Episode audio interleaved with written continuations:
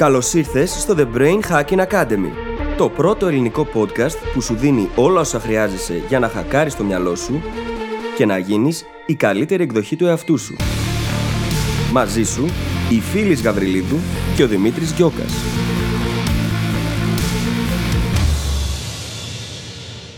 Γεια σου Brain Hacker και καλώς ήρθες σε ένα ακόμα επεισόδιο του The Brain Hacking Academy. Είμαστε απίστευτα ενθουσιασμένοι με το σημερινό επεισόδιο. Μας άρεσε το θέμα πάρα πάρα πάρα πολύ γιατί σήμερα μιλάμε για την εξυπνάδα. Για το πώς να γίνουμε πιο έξυπνοι, αλλά πρώτα απ' όλα γιατί το IQ δεν έχει καμία απολύτως σημασία. Ξεκινάμε το επεισόδιο αναλύοντας ακριβώς αυτό. Το πώς η ευθεία μας είναι πολλά παραπάνω πράγματα από το IQ, καθώς και το γιατί το IQ είναι πολύ πιο ασήμαντο από το έχεις στο μυαλό σου. Βλέπουμε πάρα πολύ επιστήμη η οποία υποστηρίζει αυτό που λέμε και το πώς πράγματα που εμείς κάνουμε, όπως η λογική μας σκέψη και η ικανότητά μας να παίρνουμε αποφάσεις, είναι πολύ πιο σημαντικά για τη ζωή μας, ή μάλλον είναι τα μόνα σημαντικά μπροστά στο IQ. Συνεχίζουμε και βλέπουμε το γεγονός ότι όλοι μας μπορούμε να δουλέψουμε με την εξυπνάδα μας. Πάλι αποδεδειγμένα. Και περνάμε στο δεύτερο μισό του επεισοδίου, στο οποίο δίνουμε πάρα πολλές συμβουλές για το πώς να χτίσεις την εξυπνάδα σου. Πώς να γίνεις πιο έξυπνος ή πιο έξυπνη και να φτάσεις τον εαυτό σου και τη ζωή σου στο επόμενο επίπεδο. Ξεκινάμε από αρκετά γενικές συμβουλές και μετά πάμε πάρα πολύ συγκεκριμένα, δίνοντας στο τέλος μέχρι και πρακτικά βήματα για το πώς να χτίσεις την εξυπνάδα σου. Για μας, αυτό το επεισόδιο εκφράζει περισσότερο απ' όλα το τι πάει να πει να είσαι brain hacker. Όπως ακούσα από τη φωνή μου, ο ενθουσιασμός είναι πάρα πολύ μεγάλος, οπότε δεν θα σε κρατήσω όλο εδώ. Θα σε αφήσω απλά να πας να το απολαύσεις. Καλή ακρόαση. Καλησπέρα Δημήτρη. Καλησπέρα φίλης, τι κάνεις; Είμαι καλά και προσπαθώ να συγκρατηθώ. Από τον ενθουσιασμό φαντάζομαι. Ναι, είμαι πολύ ενθουσιασμένη για το επεισόδιο που ηχογραφούμε και γενικά σήμερα η μέρα μου ξεκίνησε έτσι πάρα πολύ ωραία. Ξεκίνησε με πιλάτες το πρωί, οπότε είμαι μέσα στην ενέργεια. Πραγματικά. Κάναμε και πολύ ωραίες σημειώσεις και είμαι έτοιμη. Εσύ πώς είσαι; Καταρχάς δεν είχα τόσο ενέργεια όταν μπήκαμε σε κλίση όσο είχες εσύ. εσύ είχες ήδη κάνει γυμναστική και όλο το πρωινό. Εγώ ήμουνα σχεδόν μόλις είχα ξυπνήσει, ας πούμε. Ανεξάρτητα όμως αυτή τη στιγμή έχω πάρα, πάρα πολύ ενέργεια. Ανυπομονώ τόσο πολύ για το επεισόδιο που θα ηχογραφήσουμε σήμερα. Είναι από τα αγαπημένα μου θέματα και δεν θα σας κάνει καθόλου εντύπωση μόλις ακούσετε ποιο είναι το θέμα μας σήμερα. Και πέρα από τη σημερινή ημέρα, γενικά είμαι πάρα πολύ καλά. Απολαμβάνω και την παραγωγικότητα αυτής της περίοδου, όπως είχαμε πει σε προηγούμενα επεισόδια. Απολαμβάνω και το γεγονός ότι σιγά σιγά βάζω τα πράγματα στη θέση τους και έκανα μια μεγάλη αλλαγή, να το πω έτσι, μετά τον Αύγουστο, όπου άδειασα πολύ το πρόγραμμά μου. Ακολούθησα μια από τις συμβουλές που εμείς δίνουμε, όπου τα έβγαλα όλα από το πρόγραμμά μου και πολύ συγκεκριμένα διάλεξα ποια θέλω να παραμείνουν και μάλιστα τους άλλαξα και θέση.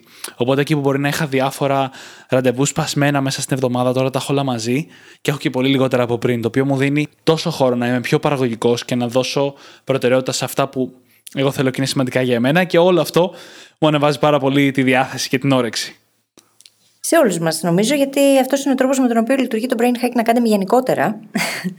και αυτό έχει βοηθήσει πολύ, διότι μας περιμένει μια περίοδος πάρα πολύ απαιτητική. Θα τα μάθετε σύντομα όλα. Και γι' αυτό το λόγο χρειάζεται να έχουμε όλοι μας την ενέργεια και να κάνουμε την καλύτερη δυνατή διαχείριση και ενέργειας αλλά και χρόνου έτσι ώστε να γίνουν όλα αυτά τα ωραία πράγματα και να τα μάθουν οι brain hackers μας και να μπορούν μετά να τα απολαύσουν. Ακριβώς. Και μιας και μιλάμε για ωραία πράγματα, είναι Σεπτέμβρης αυτή τη στιγμή. Είναι η καλύτερη εποχή για να ξεκινήσετε να κυνηγάτε και πάλι τους στόχους σας. Και για να το κάνετε αυτό, τι καλύτερο από το να το κάνετε μαζί με το The Goal Hacking Journal, το εργαλείο που έχουμε δημιουργήσει για να μπορέσετε να πετύχετε το νούμερο ένα στόχο σας σε 90 ημέρες. Πρόκειται για έναν coach πρακτικά που τον έχεις μαζί σου στο γραφείο σου, στη τσάντα σου, το οποίο σε βοηθάει να σπάσει το στόχο σου σε κομμάτια, να μπορείς να βλέπεις μόνο το επόμενο βήμα κάθε φορά, καθώς και με συνεχή ανατροφοδότηση για να βελτιώνεις τη διαδικασία σου και να κάνεις το να πετύχεις το νούμερο ένα στόχο σου σχεδόν αναπόφευκτο. Αν θέλεις να μάθεις περισσότερα και αν θες να το κάνεις και εσύ δικό σου, πήγαινε τώρα στο brainhackingacademy.gr κάθετος journal. J-O-U-R-N-A-L.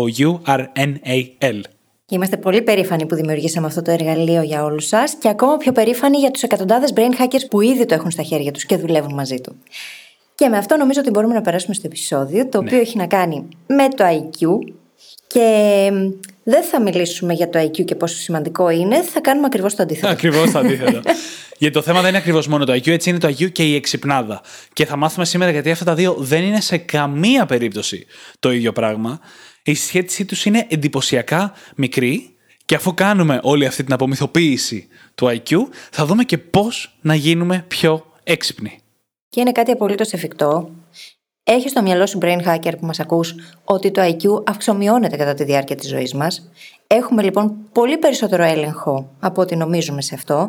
Η εξυπνάδα μας η ίδια αυξάνεται ή μειώνεται αντίστοιχα, ανάλογα με τη χρήση.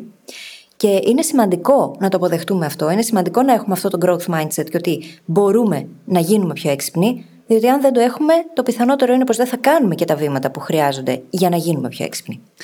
Και να πω ότι αυτό το επεισόδιο είναι το πιο ταιριαστό στο όνομα του podcast μας, αν το σκεφτείς. Πραγματικά. Σήμερα θα μιλήσουμε για το πώς να γίνουμε πιο έξυπνοι, που είναι ο ορισμός του brain hacking. Και η αλήθεια είναι ότι αρκετές από τις έννοιες για τις οποίες θα μιλήσουμε σήμερα τις έχουμε αναφέρει ξανά στο παρελθόν.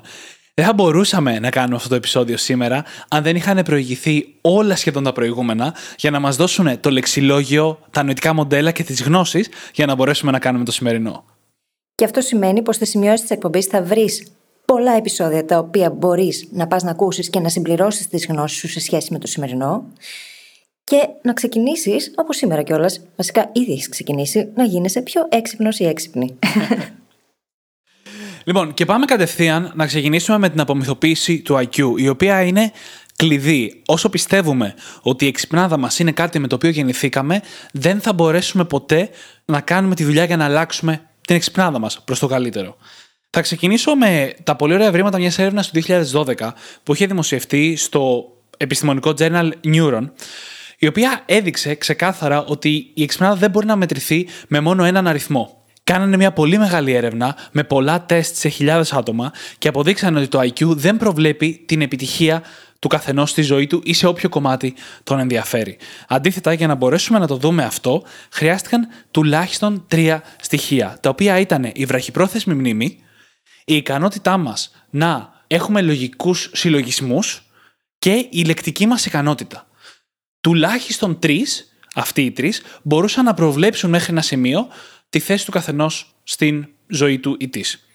Και μου αρέσει πάρα πολύ αυτή η έρευνα και το γεγονός ότι κατέληξε πως δεν μπορούμε να επικαλεστούμε απλά έναν αριθμό για να ορίσουμε την ευφυα του ανθρώπου. Γιατί σκεφτείτε πόσο ταμπέλα μπορεί να γίνει κάτι τέτοιο.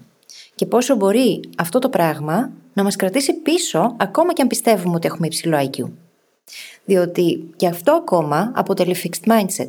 Αν κάποιος πιστεύει ότι είναι πάρα πολύ έξυπνος, είναι πιθανό να μην αφιερώσει την ανάλογη προσπάθεια όταν θα κληθεί να το κάνει. Και είναι πολύ πιθανόν ακόμα, όπως έχει αποδειχθεί και από τις έρευνες της Caroline Dweck, που μπορείτε να διαβάσετε για αυτές το mindset το βιβλίο της, ότι οι άνθρωποι αυτοί που πιστεύουν πως έχουν ένα συγκεκριμένο επίπεδο ικανοτήτων, θα φροντίζουν και θα λύνουν προβλήματα τα οποία να ανταποκρίνονται σε αυτό το επίπεδο. Δεν θα τολμούν να βγουν έξω από αυτό. Γιατί πολύ απλά δεν θα θέλουν να κάνουν λάθος. Δεν θα θέλουν να ασφάλουν και να αποδείξουν σε όλο τον κόσμο πως τελικά δεν είναι και τόσο mm-hmm. έξυπνοι. Εμένα προσωπικά με ενοχλούσαν πάντα τα τεστ IQ. Με ενοχλούσε πάντα όλη αυτή η φιλοσοφία του θα έρθεις, θα σου κάνουμε ένα τεστ και από αυτό θα εξαρτάται το πόσο νοήμων είσαι και από αυτό τον αριθμό μετά εσύ θα αυτοπροσδιορίζεσαι. Για μένα αυτό είναι όλο λάθος. Γιατί πολύ απλά ξέρω και από την προσωπική μου εμπειρία αλλά και από όλη αυτή τη μελέτη που έχουμε κάνει τόσα χρόνια πως το IQ είναι κάτι το οποίο είναι εύπλαστο. Ο εγκέφαλος είναι κάτι εύπλαστο. Και μπορούμε να αυξήσουμε την αντίληψή μας και να οξύνουμε τη σκέψη μας. Μπορούμε να το κάνουμε αυτό. Οπότε το να ταμπελιάζουμε τον εαυτό μας με έναν αριθμό, πολλές φορές μπορεί να οδηγήσει σε πολύ αρνητικά αποτελέσματα τελικά. Και είδαμε ήδη, ξεκινώντας με αυτή την έρευνα, το πώς τα τρία στοιχεία που η έρευνα αυτή αναφέρει είναι και τα τρία δεξιότητες. Μπορούμε να τα καλλιεργήσουμε. Ακριβώς. Αυτή η έρευνα συνεχίζει και δείχνει ότι ακόμα και αυτά τα τρία επηρεάζονται από καταστάσεις της ζωής μας. Σε καμία περίπτωση δηλαδή δεν είναι εκκαινετή και σταθερά. Παραδόξως και με αρκετή έκπληξη στο συγκεκριμένο, δείξανε ότι όσοι ασχολιόντουσαν με βιντεοπαιχνίδια είχαν αυξημένη λογική ικανότητα, δηλαδή λογικούς συλλογισμούς και βραχυπρόθεσμη μνήμη. Έλα, πες αλήθεια, ένιωσες λίγο καλύτερα. Ένιωσα λίγο καλύτερα για τα χρόνια που έχασα εκεί. Ισχύει. Αντίστοιχα, είδαν ότι οι άνθρωποι που καπνίζανε είχαν μειωμένη και τη βραχυπρόθεσμη μνήμη και την λεκτική αντίληψη. Και αντίστοιχα, όσοι βιώνουν προβλήματα άγχους, είχαν μειωμένη τη βραχυπρόθεσμη μνήμη. Βλέπουμε λοιπόν ότι οι καταστάσεις της ζωής μας που αλλάζουν, οποιοδήποτε μπορεί να παίξει ή να μην παίξει, να καπνίσει ή να μην καπνίσει, να μάθουμε να διαχειριζόμαστε το άγχος μας. Πράγματα λοιπόν που αλλάζουν επηρεάζουν τον τρόπο που αντιλαμβανόμαστε τα πράγματα, το IQ μας, συσσαγωγικά. Άρα λοιπόν δεν είναι κάτι το οποίο ορίζει το ποιοι είμαστε. Είναι κάτι το οποίο μπορούμε να επηρεάσουμε. Μπορούμε να το επηρεάσουμε και όλα αυτά τα πράγματα είτε αφορούν στη διατροφή, τη φυσική μας άσκηση, το στρες, το πόσο εξοικειωμένοι μπορεί να είμαστε με συγκεκριμένες καταστάσεις και με άλλες όχι, ή με συγκεκριμένα τεστ και άλλα όχι. Από όλα αυτά τα πράγματα, ακόμα και από την κοινωνικο-οικονομική μας κατάσταση, μπορεί να εξαρτάται ο ίδιος ο δείκτης ευφυα. Και όλα αυτά είναι πράγματα τα οποία μπορούμε να επηρεάσουμε, είναι σε πολύ μεγάλο βαθμό στη ζώνη ελέγχου μας και φυσικά αυτό είναι πολύ απελευθερωτικό σαν σκέψη, έτσι, και σαν διαπίστωση. Το ότι ο δείκτης ευφυα μου είναι κάτι το οποίο μπορώ να επηρεάσω και να το βοηθήσω να αυξηθεί. Και όχι μόνο αυτός, και ένα σωρό άλλοι δείκτες. και είναι σημαντικό αυτό να το θυμόμαστε πάντα. Είναι πάρα πολύ σημαντικό το πόσο εύπλαστο είναι το ανθρώπινο μυαλό και πόσο πολλά πράγματα μπορεί να μας βοηθήσει να κατακτήσουμε. Έχουμε μιλήσει στο podcast για δεξιότητες, για γνώση. Έχουμε μιλήσει για την ευρωγένεση, που είναι πάρα πολύ σημαντικό στοιχείο. Έχουμε μιλήσει για πολλά πράγματα τα οποία θα τα αναφέρουμε ξανά σε αυτό το επεισόδιο, όμως εκείνο που χρειάζεται να θυμόμαστε όλοι είναι πως το μυαλό και η ευφυα μας η ίδια είναι και τα δύο εύπλαστα. Και μπορούμε να κάνουμε κάτι γι' αυτά. Είναι ακριβώς έτσι και για να καταλάβουμε το πόσο μεγάλο εύρος έχει αυτό, πρέπει να δούμε ότι οι διανοητικές μας ικανότητες δεν είναι μόνο μία, δεν είναι μόνο το IQ μας, αλλά σπάει στην πραγματικότητα σε πολλές διαφορετικές ευφυίε. Να δούμε ποιες είναι αυτές. Α πούμε, είναι η μαθηματική ευφυα. Είναι η λεκτική ευφυα, η οπτική ευφυα, η χωρική ευφυα, δηλαδή η αίσθηση του χώρου που έχουμε. Είναι η φυσιολογική ευφυα με την έννοια της φυσιολογίας μας. Το να καταλαβαίνουμε το σώμα μας, την κίνησή μας και όλα γενικότερα που έχουν να κάνουν με το σώμα μας. Είναι η ενδοπροσωπική ευφυα, η ικανότητά μας να γυρίσουμε τη ματιά μας προς τα μέσα και να αντιληφθούμε τον εαυτό μας, τις πράξεις μας, τι συμπεριφορές μας, τα αίτια πίσω από αυτά. Είναι η διαπροσωπική ευφυα, η κοινωνική μας αλλιώς ευφυα. Είναι η συναισθηματική μας ευφυα. Είναι η μουσική μας ευφυα. Και σίγουρα υπάρχουν και άλλες όλες αυτές οι ευφυίε είναι πράγματα που χτίζουν τη διανοητική μας ικανότητα. Και η ηρωνία είναι ότι όλες αυτές είναι εύκολο να δούμε πώς μπορούμε να τις δουλέψουμε. Αν σου πει κάποιος, πήγαινε τώρα και χτίσε το IQ σου, πιθανότατα θα πελαγώσεις και θα λες, ίσως αυτό δεν γίνεται. Αλλά αν κάποιος σου πει, πήγαινε χτίσε τη μαθηματική ή τη μουσική σου ευφυα, αμέσως ξέρεις τι πρέπει να κάνεις. Και το μαγικό είναι ότι όλα αυτά συνθέτουν στην πραγματικότητα το σύνολο της ανθρώπινης προσωπικότητας. Δεν είμαστε ένα πράγμα. Δεν είμαστε μόνο ο δείκτης ευφυία μας. Και δυστυχώς τις τελευταίες δεκαετίες έχει δοθεί υπερβολικά πολύ μεγάλη βαρύτητα σε αυτόν. Το θέμα είναι πως είμαστε μια σύνθεση από πολλές διαφορετικές ευφυίε, ένα υπέροχο ψηφιδωτό, το οποίο συνθέτει την ανθρώπινη ψυχή. Η διαπροσωπική και ενδοπροσωπική ευφυία, για παράδειγμα, έχουν στη βάση τους την επικοινωνία. Έχουμε επεισόδιο γι' αυτό. Θα το βρείτε στι σημειώσει της εκπομπής. Η επικοινωνία είναι μια δεξιότητα την οποία μπορούμε να χτίσουμε και να μάθουμε έτσι να επικοινωνούμε καλύτερα με τους άλλους ανθρώπους και με τον ίδιο μας τον εαυτό. Η επικοινωνία έχει επίσης στη βάση της την ίδια την ενσυναίσθηση, που είναι κομμάτι της συναισθηματικής νοημοσύνης. Είναι όλα αυτά λοιπόν ένα πολύ μεγάλο πάζλ, τα οποία όταν αρχίσουμε να τα καλλιεργούμε ένα προς ένα και όλα μαζί, αυξάνουν αυτόματα τον δείκτη της συνολικής μας ευφυα. Και αυτό είναι κάτι το οποίο μπορεί να συνεχίζεται εφόρου ζωής, να μην σταματήσει ποτέ. Και να ξεκαθαρίσουμε κάτι εδώ. Η λογική μας σκέψη και η ικανότητά μας να παίρνουμε αποφάσεις είναι πολύ πιο σημαντικά από το IQ μας. Και το λέω αυτό με έναν πολύ πρακτικό τρόπο. Αυτά που ορίζουν τη ζωή μας είναι η ικανότητά μας να σκεφτόμαστε λογικά και να παίρνουμε καλές αποφάσεις. Μάλιστα, πάρα πολλές έρευνες, όχι μία έρευνα, έχουν αποδείξει ότι η εξυπνάδα με την έννοια του IQ και η ικανότητά μας να παίρνουμε σωστές, επιτυχώς δηλαδή, καλές αποφάσεις δεν έχουν σχεδόν καμία σύνδεση. Και λέω το σχεδόν, γιατί δεν μπορούμε να δεν έχουν καμία σύνδεση, γιατί και οι άνθρωποι που έχουν κάποια ξυπνάδα μπορούν να χτίσουν τις ικανότητες να παίρνουν καλές αποφάσεις, αλλά δεν έχει σύνδεση που να μας αφορά ούτε στο ελάχιστο. Και είναι εκπληκτικό αυτό, έτσι. Γιατί, αν το λέγαμε νωρίτερα, ρωτούσαμε κάποιον πόσο πιστεύει ότι συνδέονται αυτά τα δύο, ίσως να μας έλεγε πως είναι άμεσα συνδεδεμένα. Κι όμως δεν συνδέονται και μάλιστα έχει φανεί από αυτές τις έρευνες πως η λογική σκέψη μπορεί να είναι πολύ πιο σημαντική από την ίδια την ευφυΐα, τον δίκτυο ευφυΐας δηλαδή, για το να έχει κανείς πολύ θετικές εμπειρίες ζωής, για το να έχει μια καλή ζωή. Γιατί το να σκεφτόμαστε λογικά και να παίρνουμε έτσι τις καλύτερες δυνατές αποφάσεις μπορεί να οδηγήσει σε πολύ καλύτερα αποτελέσματα στη ζωή μας, είτε στην προσωπική είτε στην επαγγελματική. Λογικό, έτσι δεν είναι; Αυτό όμως δεν σχετίζεται σε τίποτα με το πόσο ψηλά είναι ο δείκτης ευφυία μας. Έχει να κάνει με τα mental models που έχουμε καλλιεργήσει, με τους τρόπους σκέψης που έχουμε υιοθετήσει, με το πόσο αναλυτικά σκεφτόμαστε, όχι όμως με τον ίδιο το δείκτη της ευφυία μας. Και να ξεκαθαρίσουμε τώρα και κάτι ακόμα. Το IQ, ο τρόπος που μετριέται, το κάνει ακόμα χειρότερο σαν μέτρο. Τα τεστ IQ μετράνε κάποια πολύ συγκεκριμένα πράγματα. Μετράνε την ικανότητά μας να αναγνωρίζουμε μοτίβα, μετράνε την ικανότητά μας να σκεφτόμαστε αφηρημένα σε κάποια σημεία και να βγάζουμε συμπεράσματα αφηρημένα και μερικές φορές ή αρκετές φορές μετράνε και την ικανότητα της βραχυπρόθεσμης μνήμης μας, που όπως είπαμε είναι ένα από τα στοιχεία που μας αφορά. Αλλά δεν μετράνε τίποτα άλλο. Καμία από τις νοημοσύνες και τις ευφυίε που αναφέραμε νωρίτερα, και ούτε πράγματα όπως ας πούμε το πόσο σημαντική είναι μια πληροφορία που έχουμε στο κεφάλι μας, ή το κατά πόσο έχουμε biases και πρέπει να τα ξεπεράσουμε. Δεν μετράει τίποτα τέτοιο. Και αυτά τα δύο τελευταία πράγματα, μαζί με πολλά ακόμα, ξέρετε τι σχηματίζουν; Τη λογική μας σκέψη αυτή η οποία μας επιτρέπει να σκεφτόμαστε λογικά και να παίρνουμε αποφάσεις. Και τα κομμάτια που μετράνε τα τεστ IQ είναι ένα ελάχιστο κομμάτι αυτής. Μάλιστα, ο ίδιος ο δημιουργός των IQ test, ο Alfred Binet, πίστευε ότι δεν είναι ένα καλό μέτρο για να μετράμε την εξυπνάδα.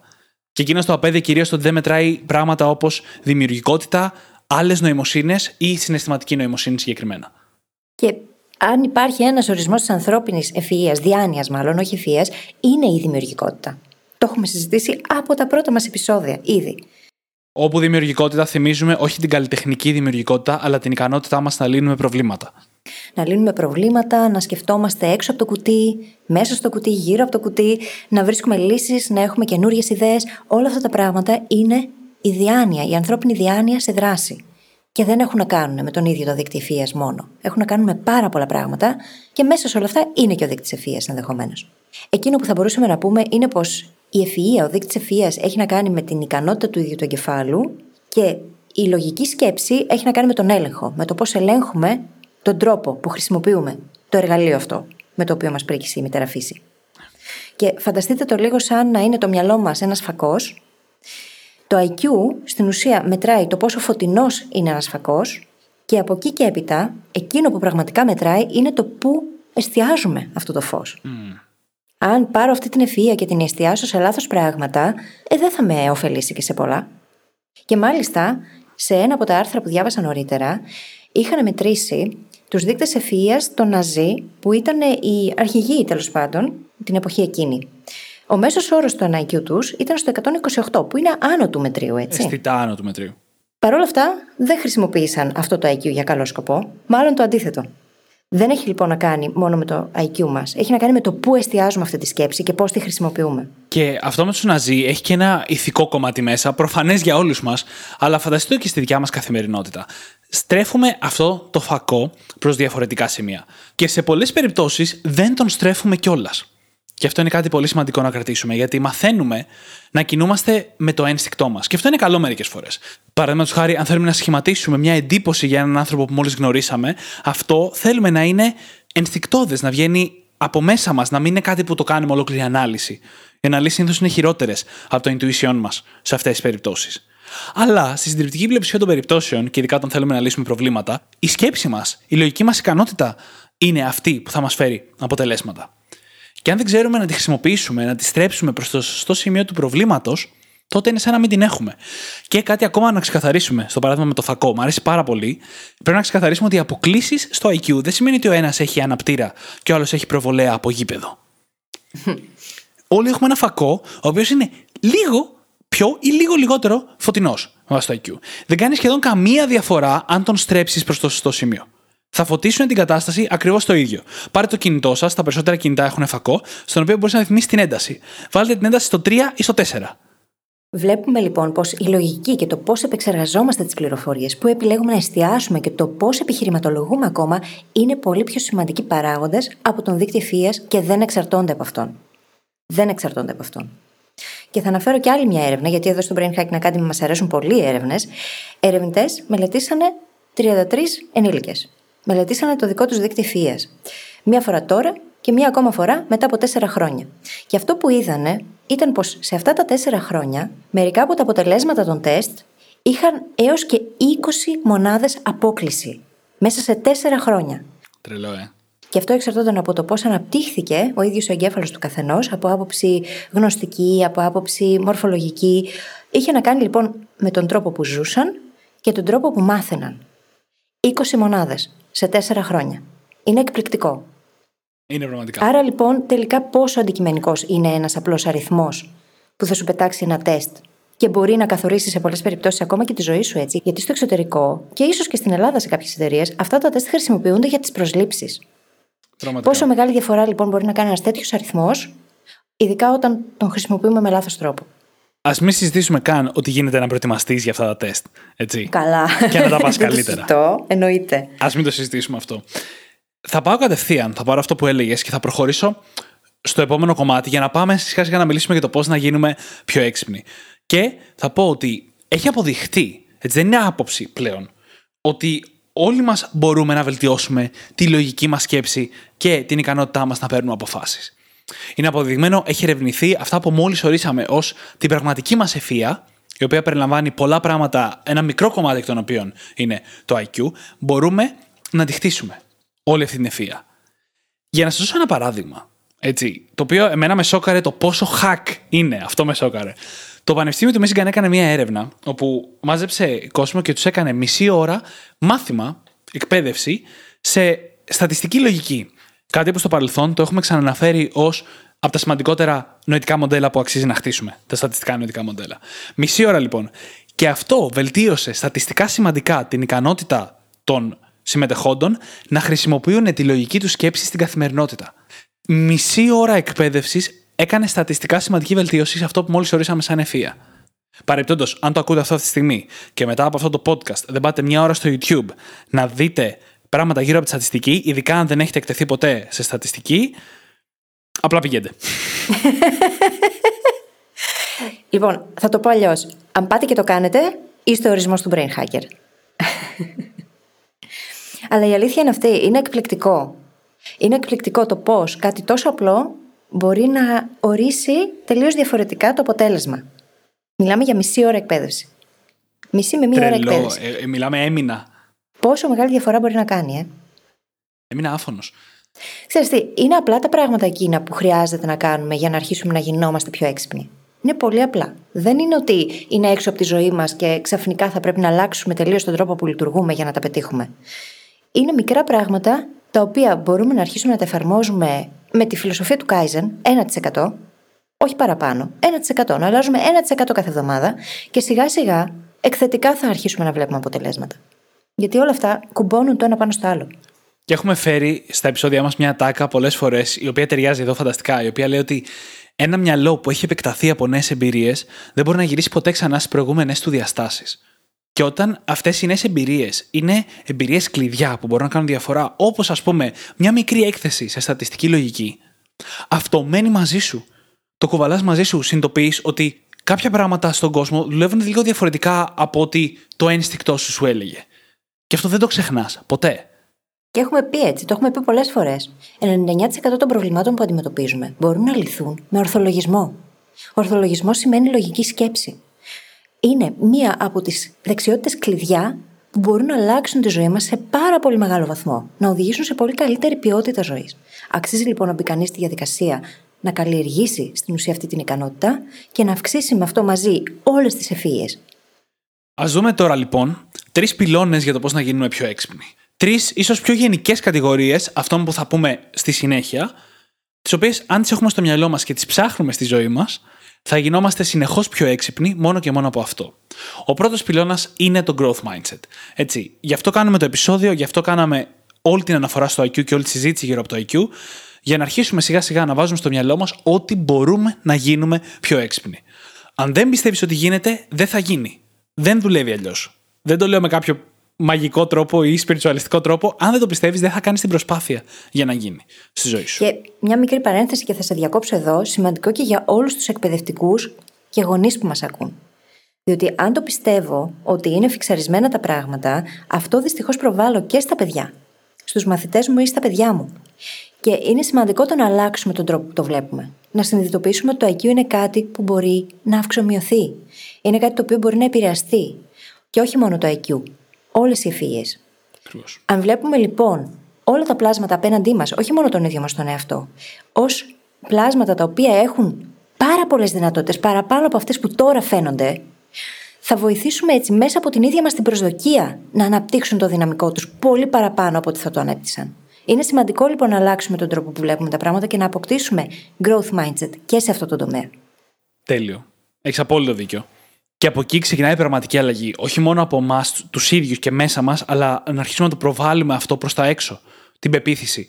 Και να σταματήσουμε τις περιοριστικές πεπιθήσεις του σταθερού τρόπου σκέψης που κουβαλάμε μαζί μας. Ο δεύτερος πυλώνας τώρα είναι η μάθηση. Το να μαθαίνουμε καινούργια πράγματα.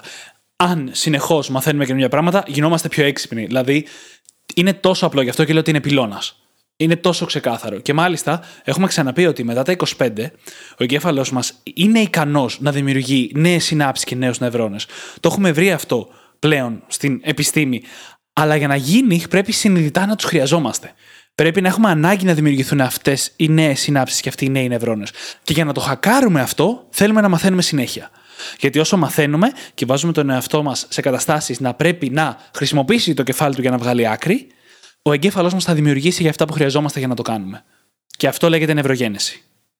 Η συνεχής μάθηση λοιπόν, το να είμαστε εφόρου ζωής μαθητές, να μαθαίνουμε διαρκώς καινούργια πράγματα, είναι κάτι το οποίο μπορεί να μας κάνει διαρκώς όλο και πιο έξυπνους. Και έχουμε δώσει πάρα πολλά εργαλεία στο podcast γι' αυτό. Έχουμε μιλήσει για τη συνειδητή εξάσκηση και πόσο σημαντικό ρόλο παίζει. Γιατί συνεχή μάθηση δεν σημαίνει απλά απορροφώ νέες θεωρητικές γνώσεις. Σημαίνει μαθαίνω, εφαρμόζω, παίρνω ανατροφοδότηση και ξαναπάω πίσω. Μαθαίνω, εφαρμόζω και πάει λέγοντας. Χωρίς την εφαρμογή δεν γίνονται επίγνωση. Χρειάζεται λοιπόν να χτίσουμε βαθιά κατανόηση, να αποκτήσουμε πολύ σημαντική επίγνωση των πραγμάτων τα οποία μελετάμε έτσι ώστε να πηγαίνουμε διαρκώς σε όλο και υψηλότερο επίπεδο. Και αυτό δεν σημαίνει τώρα ότι θα πάμε και θα γίνουμε όλοι φυσικοί νομπελίστες.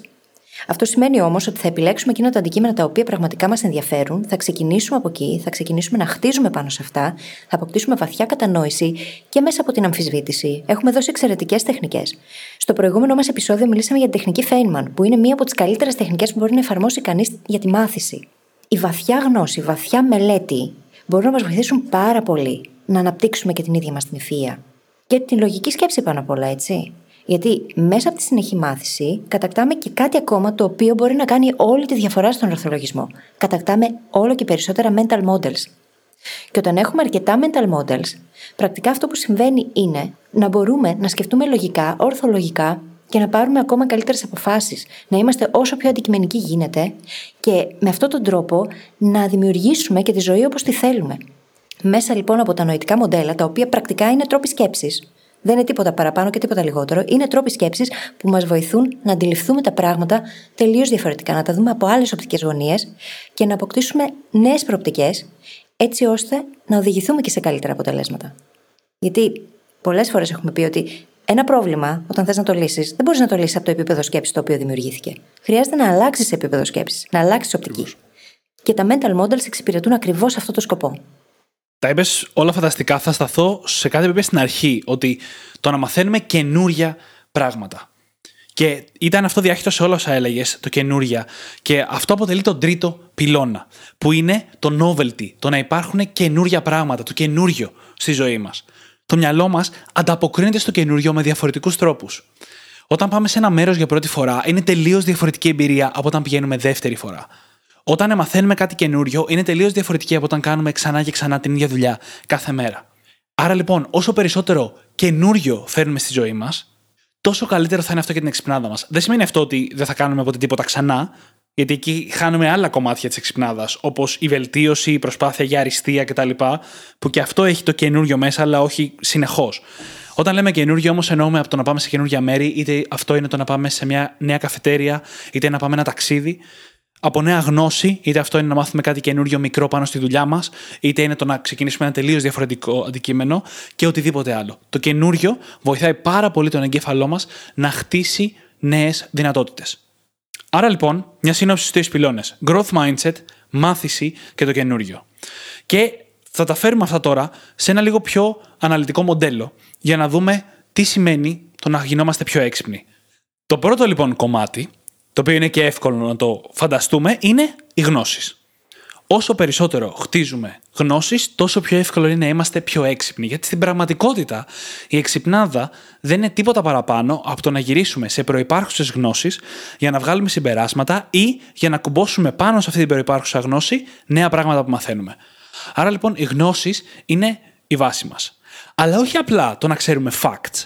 Όχι να έχουμε απομνημονεύσει πέντε προτάσεις. Το να χτίσουμε μια βαθιά κατανόηση της γνώσης. Είναι αυτή η κατανόηση που συζητούσαμε στο προηγούμενο αμέσως επεισόδιο με την τεχνική Φέινμαν. Το να πάμε σε βάθος, να αποκτήσουμε πραγματική επίγνωση, όχι απλά γνώση των πραγμάτων τα οποία μελετάμε. Και όταν το έχουμε χτίσει αυτό, όταν έχουμε κατανοήσει κάτι βαθιά, πάβουμε να χρειάζεται να το θυμόμαστε. Γιατί είναι τόσο καλά ενσωματωμένο στη μακροπρόθεσμη μνήμη μας, επειδή έχει κατανοηθεί και επειδή έχουν δημιουργηθεί γύρω από αυτό πάρα πολλές διαφορετικές συνάψεις, που η απομνημόνευση με την έννοια της αποστήθησης, ας πούμε, όπως αυτό που ανέφερες νωρίτερα, το να θυμάμαι απλά μερικά δεδομένα, δεν έχει πια κανένα νόημα. Και η βαθιά κατανόηση οδηγεί και σε άλλα συμπεράσματα, σε δικά μας συμπεράσματα. Πράγμα το οποίο είναι αξία ανεκτήμητη. Ακριβώς. Και εκεί είναι που πραγματικά να δείτε και εξυπνάδα, έτσι. Και ναι. δυστυχώς το εκπαιδευτικό μας σύστημα προμοτάρει πάρα πολύ την ξερή απομνημόνευση και όχι τη βαθιά κατανόηση. Αν μπορείς να περάσεις το τεστ, δεν έχει καμία σημασία αν το έμαθες στην πραγματικοτητα Και είναι μετά το τι θα κολλήσει στη μνήμη σου και στο μυαλό σου για να το κουβαλήσεις μαζί σου αργότερα. Γι' αυτό και έχουμε ένα θέμα με το εκπαιδευτικό σύστημα όπως είναι σήμερα. Εμείς εδώ. Λοιπόν, το δεύτερο στοιχείο τώρα αυτού του μοντέλου είναι οι δεξιότητες. Καλές γνώσεις πάρα πολύ σημαντικές, δεν γίνεται χωρίς αυτές, αλλά χρειαζόμαστε να τις μετατρέψουμε και σε κάτι χρήσιμο, που είναι οι δεξιότητές μας. Να μπορούμε δηλαδή να είμαστε ικανοί σε κάτι που εμείς έχουμε επιλέξει. Δεν υπάρχει σωστό πράγμα να είσαι ικανός ή να μην είσαι. Υπάρχουν κάποια πράγματα που έχουν μεγάλη αξία στη ζωή μας.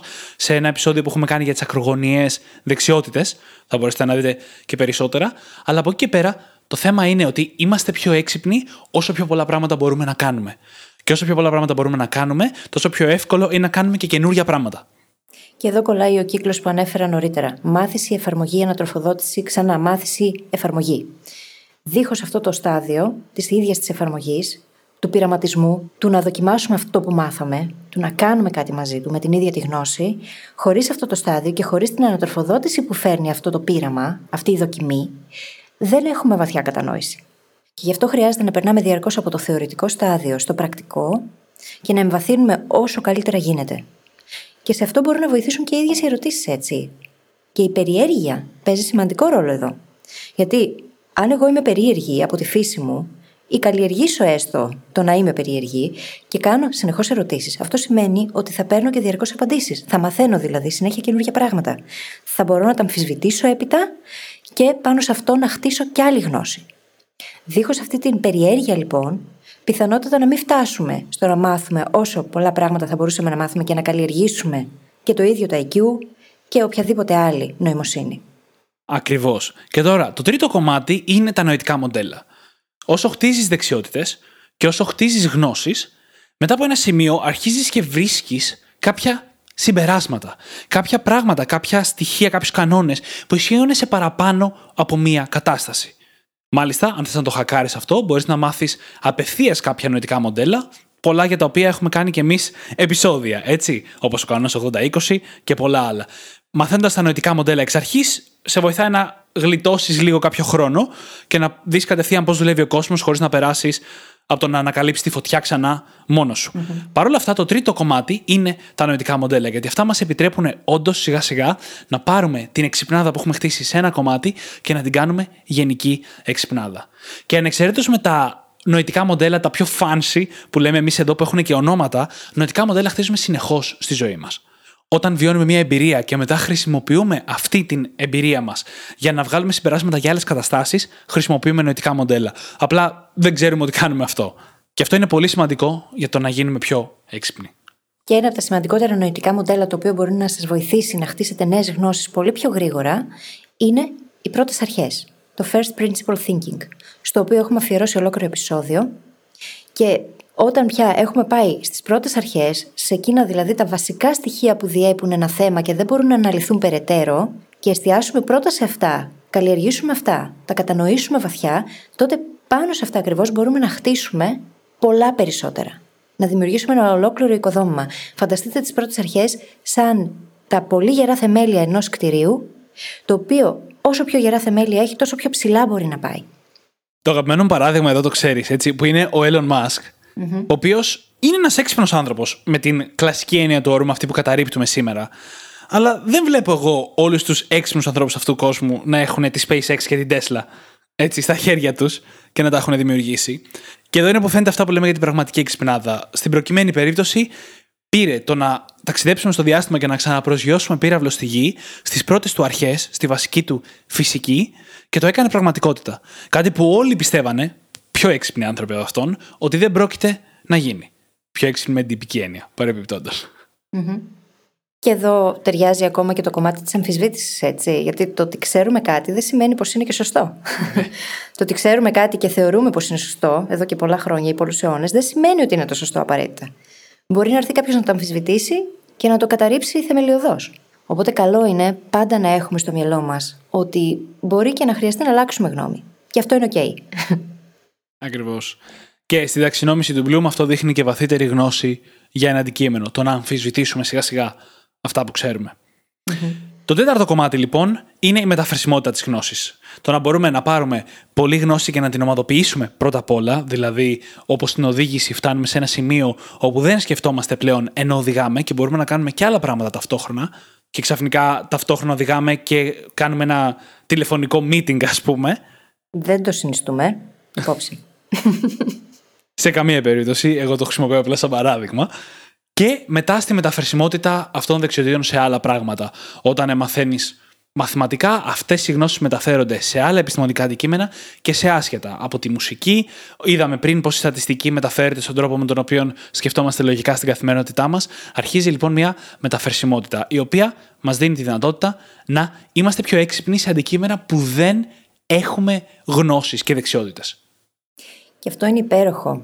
Και θα δείτε πως όσο αυξάνεται το επίπεδο γνώσεων και βαθιάς κατανόησης, τόσο από ένα σημείο και μετά αρχίζουμε και έχουμε insights, έχουμε ιδέες, οι οποίες προέκυψαν από το να συνδυάσουμε τα διαφορετικά αντικείμενα μεταξύ τους και από αυτή τη μεταφερσιμότητα της γνώσης στην ουσία. Έχουμε μικρές εκλάμψεις, οι οποίες μας βοηθούν να κατανοήσουμε βαθύτερα ένα άλλο αντικείμενο, επειδή απλά ασχοληθήκαμε λίγο περισσότερο με τη στατιστική. Για παράδειγμα. Αυτό είναι μεταφερσιμότητα και μπορεί να οδηγήσει και σε καλύτερες ιδέες, σε καλύτερη ποιότητα σκέψης. Ακριβώς. Και το πέμπτο κομμάτι τώρα είναι η ίδια μας η σκέψη. Είναι το σημείο στο οποίο αρχίζουμε και σκεφτόμαστε διαφορετικά. Αυτό μπορεί να είναι το αποτέλεσμα των προηγούμενων, μπορεί να είναι και άσχετο. Για αρχή, η αναλυτική σκέψη. Μίλησα αρκετά νωρίτερα για την διαφορά μεταξύ να σκεφτόμαστε ενστικτοδός και να σκεφτόμαστε με λογική.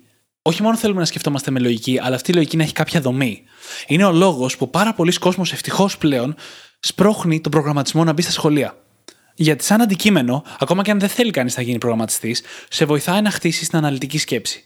Η οποία τι σημαίνει στην πραγματικότητα, ότι όταν έχω ένα πρόβλημα στα χέρια μου, σκέφτομαι γι' αυτό λογικά και κυρίως δομημένα.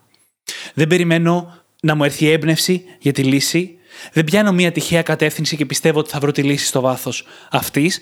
Σημαίνει ότι βλέπω το πρόβλημα, βλέπω τα παρακλάδια του και αρχίζω και τα ακολουθώ μέχρι να βρω αυτό το οποίο με οδηγεί στη λύση. Και αυτό χτίζεται. Μόλις σας είπα ένα παράδειγμα, μάθετε λίγο προγραμματισμό. Μισή ώρα δεν θα φτάσει, αλλά δεν χρειάζεται να γίνετε προγραμματιστές για να χτίσετε αυτόν τον τρόπο σκέψης. Ή μπορεί να έχετε συνέδριο τον Δημήτρη τον Γκιόκα και να μην χρειαστεί να μάθετε προγραμματισμό, αλλά να σας μεταφέρει αυτόν τον τρόπο σκέψης με κάποιο τρόπο. Πέρα από την πλάκα, βοηθάει να έρχει σε επαφή με ανθρώπους που σκέφτονται με αυτόν τον τρόπο, γιατί εκτίθεσαι και σε αυτόν τον τρόπο σκέψης.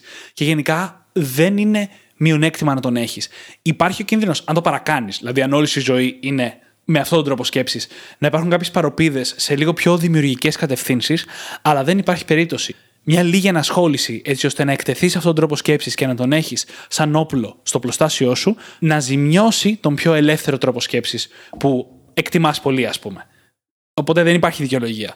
Και ένα άλλο κομμάτι στον τρόπο σκέψης και στη σκέψη μας είναι η μαθηματική μας, η υπολογιστική μας σκέψη. Και μπαίνουμε σιγά σιγά στα βοηθητικά στοιχεία της εξυπνάδας.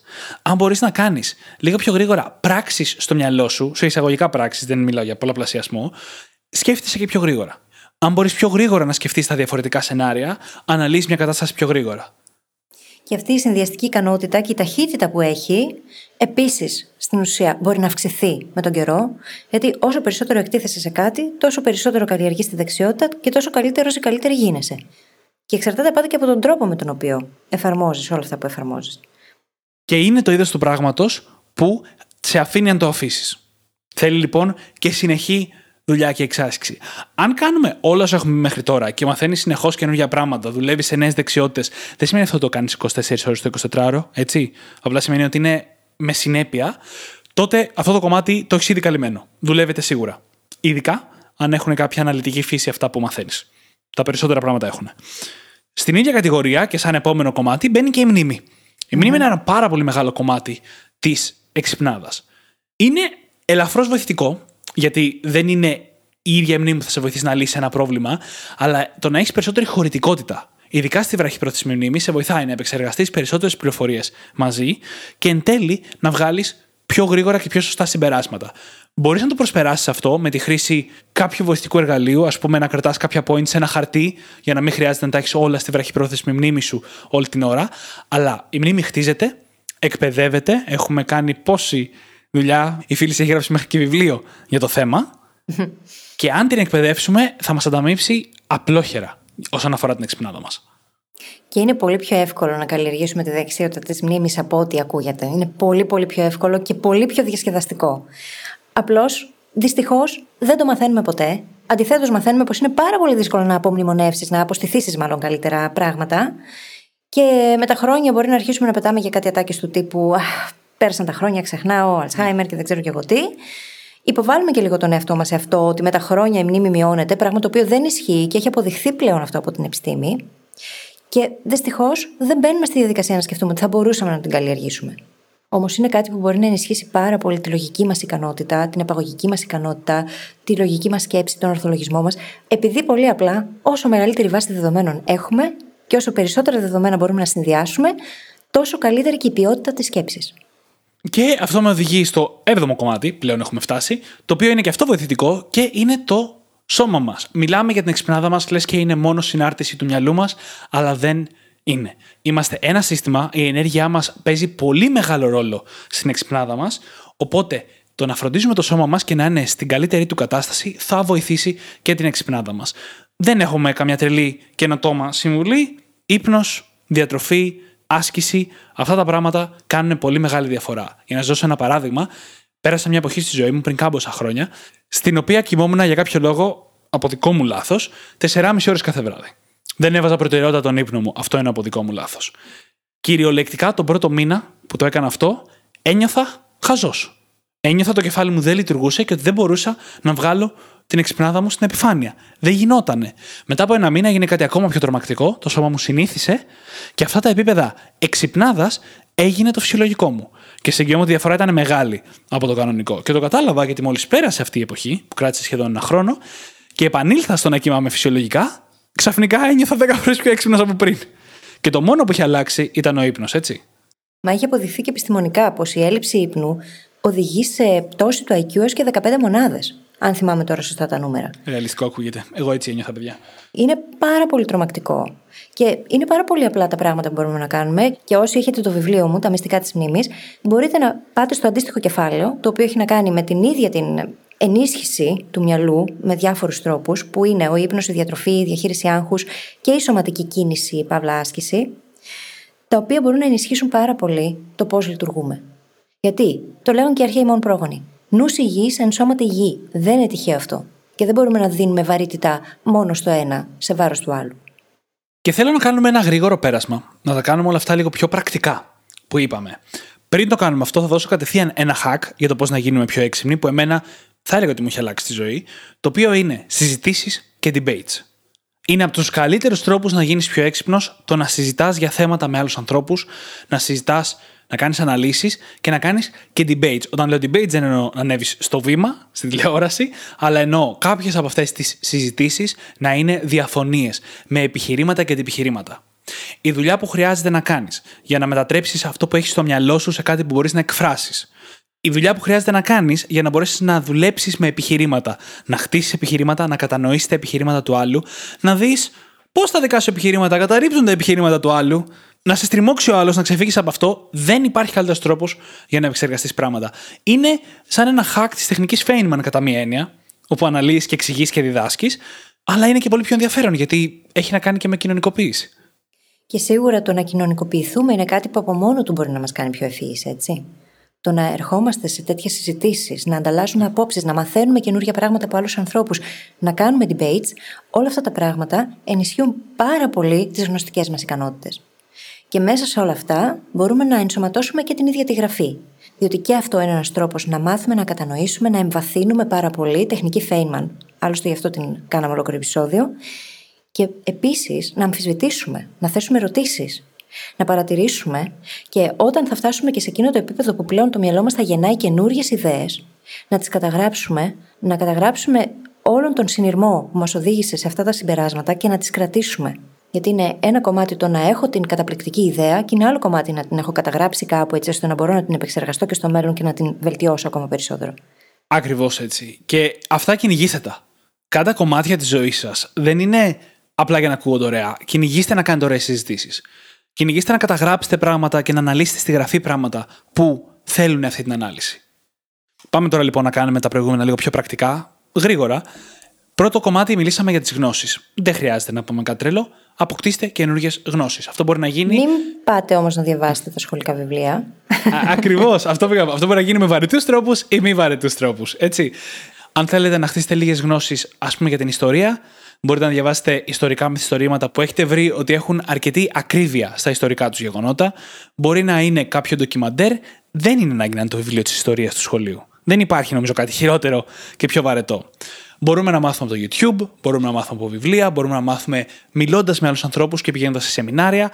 Μπορούμε να αποκτήσουμε νέες γνώσεις με πολλούς τρόπους. Κάντε το Από ευχάριστο. podcast, καλή ώρα. Καλή ώρα. Ε. θα έπρεπε να το αναφέρω, θα έλεγα πρώτο τώρα που το Πρώτο σκέφτομαι. θα έπρεπε, αλλά τι να σου Δεν πω, δεν πειράζει. ξέρω.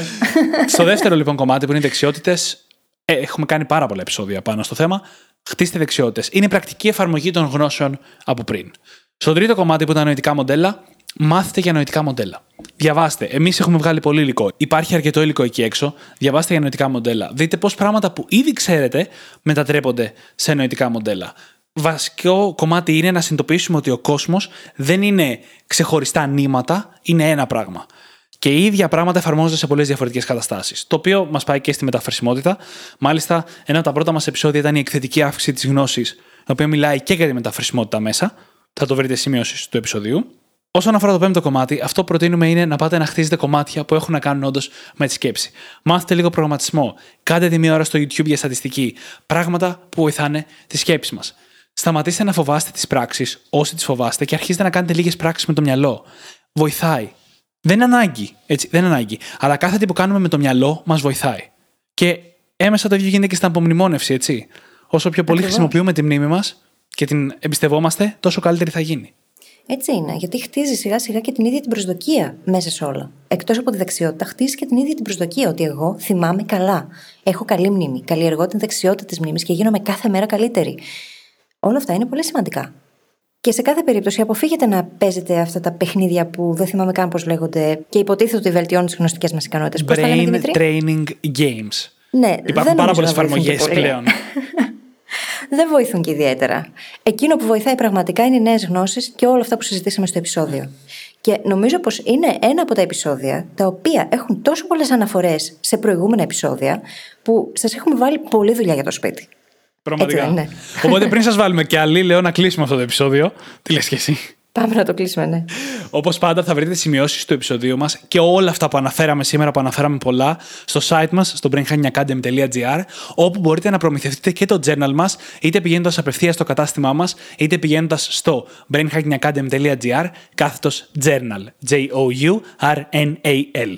Και φυσικά θα σας ζητήσουμε να κάνετε subscribe στο Spotify ή όπου αλλού έχετε βρει και μας ακούτε, γιατί έτσι βοηθάτε το podcast να ανέβει και τους brain hackers να γίνουν περισσότεροι και κάντε και μια πράξη αγάπης για τον ίδιο σκοπό. Αρπάξτε τα κινητά των φίλων σας και δείξτε τους πώς μπορούν να γίνουν και εκείνοι brain hackers. Και τι καλύτερο να το κάνετε με αυτό εδώ το επεισόδιο που είναι ο ορισμός του brain hacking. Σας ευχαριστούμε πάρα πολύ που ήσασταν μαζί μας και σήμερα και σας ευχόμαστε καλή συνέχεια. Καλή συνέχεια.